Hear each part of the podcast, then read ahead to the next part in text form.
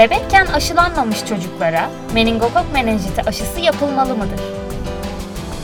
Bebekler hastalığın en sık görüldüğü yaş grubudur. Bu dünyanın her yerinde böyle.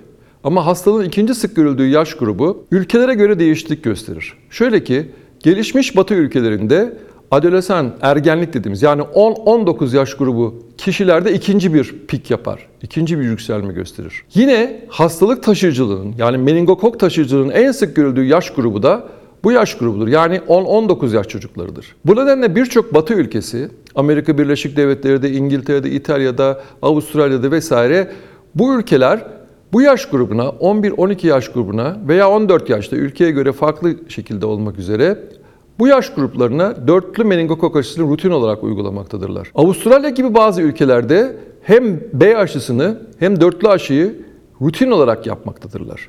Yine Amerika Birleşik Devletleri'nde Kanada'da okul salgınlarını kontrol altına almak amacıyla geniş meningokok B aşıları yapılmış ve çok başarılı olmuştur. Ülkemize gelince ülkemizde batı ülkelerinden, gelişmiş ülkelerden farklı olarak hastalığın ikinci sık görüldüğü dönem diyeyim, ergenlik değildir. En sık görüldüğü dönem 1 yaş altı çocuklardır. İkinci sıklıkta görüldüğü dönemse 1-4 yaş grubudur. Yani 5 yaş altı çocuklardır. O zaman biz ne yapmalıyız? Öncelikle 1 yaş altını aşılamalıyız. Ama daha genişletecek olursak 5 yaş altı çocukları da aşılanmasında çok yarar olduğunu söyleyebiliriz. 5 yaş altı çocukları da aşılamalıyız. Daha fazla bilgi için menenjitaşıları.com'u ziyaret edebilirsiniz.